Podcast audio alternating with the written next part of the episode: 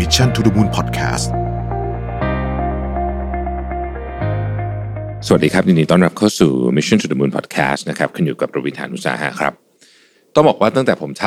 ำ Mission to the Moon Podcast มากับ 5 minutes podcast มาเนี่ยนะครับ ช่วงเวลานี้เป็นช่วงเวลาที่มีเนื้อหาคอนเทนต์บทวิเคราะห์นะฮะอะไรต่างๆเหล่านี้เนี่ยเกี่ยวกับเรื่องเรื่องเดียวเยอะที่สุดก็คือเรื่องของโควิด -19 เหตุผลก็เป็นเพราะว่า อันนี้น่าจะเป็นเหตุการณ์ใหญ่ที่สุดในรอบ 50 ปี หรือถ้าเกิดเอาคำพูดของช a นเซอร์ของเยอรมันนะครับออบอกว่าเป็นเหตุการณ์ใหญ่ที่สุดสำหรับประเทศเยอรมันตั้งแต่สงครามโลกครั้งที่สองเนี่ยน่าจะเป็นเหตุการณ์ใหญ่ที่สุดในชีวิตของใครหลายคนนะครับสิ่งที่น่าสนใจคือตอนนี้เนี่ยนะฮะหลายคนเริ่มออกมาพูดถึงว่าหลังจากโควิด -19 จบไปแล้วเนี่ยมันจะเกิดอะไรขึ้น หรือมันจะจบท่าไหน นะครับ ซึ่งก็มีหลายซีเน r ร o วันนี้ผมเอาเออบทความมาชวนคุยจาก MIT Technology Review นะครับ ชื่อว่า we are not going back to normal คือคำว่า normal ของเราที่บอกว่าปกติใช้ชีวิตปกติเนี่ยมันจะไม่มีแล้วล่ะนะฮะหลังจากโควิด -19 จบไปหรืออาจจะยังไม่จบดีได้ด้วยซ้ำนะถามว่าถามว่าณตอนนี้เนี่ยชีวิตของเราเปลี่ยนไปยังไงบ้างนะครับ ตอนนี้เราบอกว่าชีวิตเราเปลี่ยนทุกเรื่องนะเรื่องเรียนเรื่องทำงานนะครับ หรือแม้แต่เรื่องของการพบปะ เพื่อนฝูงนะฮะซื้อของนะครับการดูแลสุขภาพนะครับการสอนลูกๆ การเอ็กซ์ไซส์คือทุกอย่างอะทุกอย่างเปลี่ยนหมดนะฮะหรือแม้แต่การดูแลสมาชิกในครอบครัวนะครับเปลี่ยนหมดเลยนะฮะหลายคนเริ่มตั้งคำถามว่าเราจะกลับเข้าสู่ชีวิตแบบปกติเมื่อไหร่นะครับ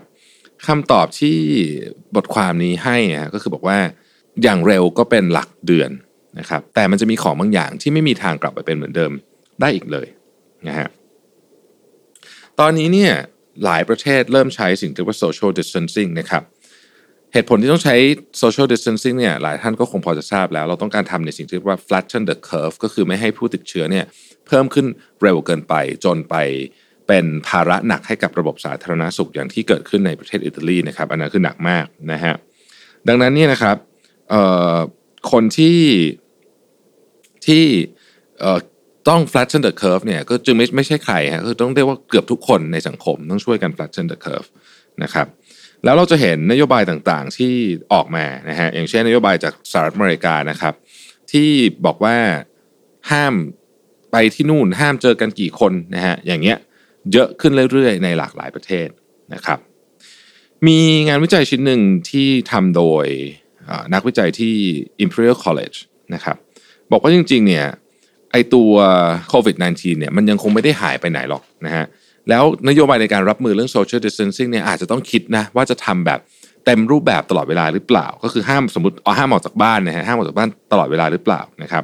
เพราะว่าจริงๆอะเรื่องนี้จะจบได้ ก็ต่อเมื่อหนึ่งคนมีภูมิคุ้มกันเยอะพออย่างที่เรียกว่ามี herd immunity นะครับหรือสองมีวัคซีนนะฮะดังนั้นเขาจึงเสนอนโยบายหนึ่งครับเขาบอกว่า social distancing เนี่ยน่าจะ ถูกนำมาใช้เมื่อมีพารามิเตอร์บางอย่างถูกกระทบ ยกตัวอย่างเช่น ในกรณีที่เอ่อเขาเสนอขึ้นมานะครับ บอกว่าเรามาดูว่าตัวเลขของคนที่ต้องอยู่ ICU เพราะโควิด -19 เนี่ยมีกี่คนนะครับ สมมุติว่าเกินสัปดาห์ละ 100 คนเมื่อไหร่ปุ๊บ ให้นโยบายเอ่อ social distancing เนี่ยเริ่มใช้ พอมันต่ำกว่า 50 คนก็หยุดใช้ เกิน 100 คนอีกก็เริ่มใช้อีกนะฮะ แบบนี้อาจจะเป็นวิธีการที่ ใช้คำว่าไม่หนักหนาสาหัส หรือว่าไม่ทำให้ชีวิตกดดันมากเกินไปก็ได้นะครับก็ได้คำว่า social distancing เนี่ยเขามีความหมายแบบสากลด้วยนะฮะเขาบอกว่าคำว่า social distancing ในความหมายของของนักวิจัยเนี่ยหมายความว่า all household reduce contact outside household school or workplace by 75%ก็คือคุณลดการติดต่ออนอกบ้านนะนะฮะ75%นะครับแต่เขาบอกว่านี่ไม่ใช่หมายความว่า สมมติว่าคุณเจอเพื่อนสัปดาห์ละสี่ครั้ง คุณจะลดเหลือเจอเพื่อนครั้งเดียวก็คือลดไป3ครั้งไม่ใช่แบบนั้นนะครับ นี่คือความพยายามอย่างยิ่งยวดของทุกคนที่จะต้องลด social contact ให้ได้นะฮะคำถามนะครับ อีกนานไหม ถ้าวัคซีนจะได้ ถ้าจะทำได้หรือเราจะต้องรอเนี่ยประมาณแค่ไหน ถ้าเกิดจะมีวัคซีนได้นะครับเขาบอกว่า 18 เดือนเนี่ยเป็นตัวเลขที่หลายคนคิดว่าเป็นไปได้ที่มีวัคซีนนะฮะดังนั้นเนี่ย ระหว่างตอนนี้ถึง 18 เดือนเนี่ยก็ต้องมีมาตรการนะฮะมาตรการเขาเสนออันนึงที่ที่อยู่ในบทความนี้ก็อย่างที่บอกนะครับก็คือมีเลข threshold บางอย่าง คนอยู่ ICU เกินร้อย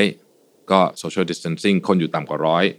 ก็กลับมาใช้ชีวิตปกติได้ประมาณหนึ่งอาจจะผ่อนผ่อนคลายได้นะครับ เหตุผลที่ต้องทำแบบนี้เนี่ยนะฮะเพราะว่าถ้าเกิดไม่ทำแบบนี้เนี่ยเเตียงในโรงพยาบาลเนี่ยจะรับไม่ไหวนะครับ ผมให้ดูนะครับว่าจริง ๆ เนี่ย สาเหตุที่การที่เกาหลีไม่ไม่ได้ต้องปิดเมืองขนาดนั้นในตอนนั้นเนี่ยนะฮะเหตุผลมันมีเหตุผลเรื่องเกี่ยวกับเตียงโรงพยาบาลเกี่ยวข้องด้วยนะครับ ในสหรัฐเนี่ยมีเตียง 2.8 เตียงต่อคนประชากร 1,000 คนนะครับในอิตาลีมี 3.2 นะฮะประเทศจีนมี 4.3 แต่ว่าในเกาหลีใต้เนี่ยมีถึง 12.3 นี่ก็จะเห็นว่าทำไมเนี่ย social distancing จึงจำเป็นกับประเทศส่วนมาก เพราะว่าประเทศส่วนใหญ่ไม่ได้มีเตียงเยอะเหมือนเกาหลีใต้นะครับสำหรับผู้ป่วยนะฮะถามว่า ในช่วงระยะเวลาสั้น ๆ 1 ปีถึง 1 ปีครึ่งต่อจากนี้ ธุรกิจอะไรจะกระทบบ้างนะครับ ธุรกิจที่กระทบอย่างหนักเลยของ social distancing นี่ก็คือร้านนะฮะร้านอาหาร คาเฟ่บาร์ไนท์คลับฟิตเนสต่างๆ โรงแรมนะครับ โรงภาพยนตร์ shopping mall นะฮะงานแฟร์ต่างๆนะครับ museum นะฮะอะไรต่างๆเหล่านี้นะครับ ดังนั้นเนี่ยอ๋อรวมไปถึง กีฬาด้วยนะ พวกที่แข่งกีฬาต่างๆนะครับ conference ต่างๆนะฮะเรือสำราญสายการบิน Public Transportation ที่ไม่จำเป็นนะครับที่ไม่จำเป็นมากๆนะฮะโรงเรียนนะฮะไอ้พวก daycare ทั้งหลายนะครับเนอร์เซอรี่ต่างๆ จะได้รับการกระทบจากเรื่องเหล่านี้นะครับมากๆ แต่ว่ามันก็อาจจะทำให้เกิดวิธีการใช้ชีวิตแบบใหม่ขึ้นนะครับ เช่น ฟิตเนสก็อาจจะเริ่มขายอุปกรณ์ที่เล่นที่บ้านนะฮะแล้วก็มีคอร์ส training แบบออนไลน์นะครับเพื่อที่จะตอบสนองกับสิ่งที่เราเรียกว่า shut in economy นะฮะหลายธุรกิจจะเปลี่ยนแปลงไปนะยกตัวอย่างเช่น แน่นอนร้านอาหารนะฮะก็เปลี่ยนนะครับคาเฟ่บาร์เองตอนนี้ก็เริ่มมีส่งค็อกเทลส่งที่บ้านก็เริ่มมีแล้วนะฮะตอนนี้นะฮะซึ่งก็ก็ก็แปลกดีเพราะสมัยก่อนเราก็ไม่เคยเห็นอะไรแบบนี้เหมือนกันนะครับ สิ่งที่จะช่วยให้ ชีวิตเราเข้าใกล้ปกติขึ้นมาอีกนิดหนึ่งก็คือระบบการตรวจที่เข้มข้นและทันท่วงที ถ้ามีระบบการตรวจแบบนี้เมื่อไหร่นะครับ อาจจะช่วยเราเข้าใกล้ชีวิตปกติได้มากขึ้นนะฮะแต่อย่างไรก็ตามเนี่ยหลายธุรกิจต้องปรับตัวแน่นอนนะครับ ยกตัวอย่างเช่นโรงหนังอาจจะต้องทำให้เขาอี้ห่างขึ้น หรือว่าตอนนี้ที่ทำง่ายๆคือให้คนดูได้แค่ครึ่งเดียวนะฮะฟิตเนสอาจจะต้องมีเวลาจอง คือคุณจะไปเล่นเนี่ยคุณต้องจองเวลาไปก่อน เพื่อไม่ให้มีคนอยู่ในฟิตเนสเยอะเกินไป นะครับแล้วก็ภาครัฐเองเนี่ยจะต้องมีระบบในการคัดแยกคนโดยใช้กฎหมายเข้ามาเป็นตัวบังคับฮะไม่งั้นไม่เกิดขึ้นแน่นอนนะครับเขายกตัวอย่างอย่างเช่นอิสราเอลเนี่ย track data ของประชากรผ่านข้อมูลในโทรศัพท์มือถือนะครับหรือว่าสิงคโปร์เองเนี่ยนะครับก็ใช้นโยบายนะฮะในการเรียกว่าคุณสามารถเข้าไปดูได้หมดเลยนะในในในเว็บไซต์ของสิงคโปร์เนี่ยว่ามีใครบ้างที่มีความเสี่ยงเพราะ เข้าไปใกล้หรือเข้าไปอยู่ในพื้นที่เดียวกันกับคนที่มีแนวโน้มว่าอาจจะติดโควิดได้อย่างนี้เป็นต้นนะครับดังนั้นเนี่ยการที่มีระบบ Data เพื่อที่จะบอกได้ว่าใครมีโอกาสมีความเสี่ยงมากเท่าไหร่มากเนี่ยนะฮะก็ช่วยให้เรามีโอกาสที่จะกลับมาใช้ชีวิตได้ปกติได้มากขึ้น แต่เราต้องยอมเสียความเป็นส่วนตัวบางอย่าง เพราะว่าภาครัฐจะต้องเข้ามามอนิเตอร์เรื่องนี้อย่างใกล้ชิดนะครับ สายการบินเองเมื่อกลับมาโอเปเรตในอนาคตแล้วเนี่ยก็อาจจะมีข้อมูลที่คุณต้องยื่นให้สายการบินดูนะฮะซึ่งอาจจะเป็นข้อมูลมาตรฐาน อาจจะผ่านแอปพลิเคชันของภาครัฐอะไรต่างๆเหล่านี้ที่บอกว่าคุณไปไหนมาบ้าง แล้วถ้าเกิดคุณอยู่ในพื้นที่เสี่ยง เขาก็อาจจะมีสิทธิ์ปฏิเสธไม่ให้คุณบินหรืออะไรแบบนี้ได้นะครับ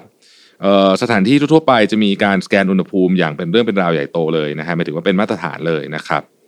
แล้วก็ สถานที่ที่เป็นแบบไนท์คลับหรือว่าอะไรอย่างเงี้ยก็อาจจะต้องขอ verify เหมือนกับสายการบินว่าคุณไปไหนมาบ้างนะฮะก่อนหน้านี้เพื่อที่จะป้องกัน ไม่ให้คนที่มีโอกาสที่จะติดเชื้อเนี่ยเเข้าไปในพื้นที่นะครับ ต้องบอกว่าต้นทุนพวกนี้เนี่ยมีราคาที่ต้องจ่ายทั้งสิ้นนะครับ แล้วคนที่จะลำบากที่สุดก็คือ คนที่รายได้น้อยนะฮะอันนี้บอกเลยว่าว่ารัฐบาลต้องหาวิธีช่วย เพราะ อ้ shut in economy เนี่ยมันมันไม่ดีกับคนรายได้น้อยเลยนะครับฉะนั้นคนที่ทำงานเอ่อ gig worker นะครับคนที่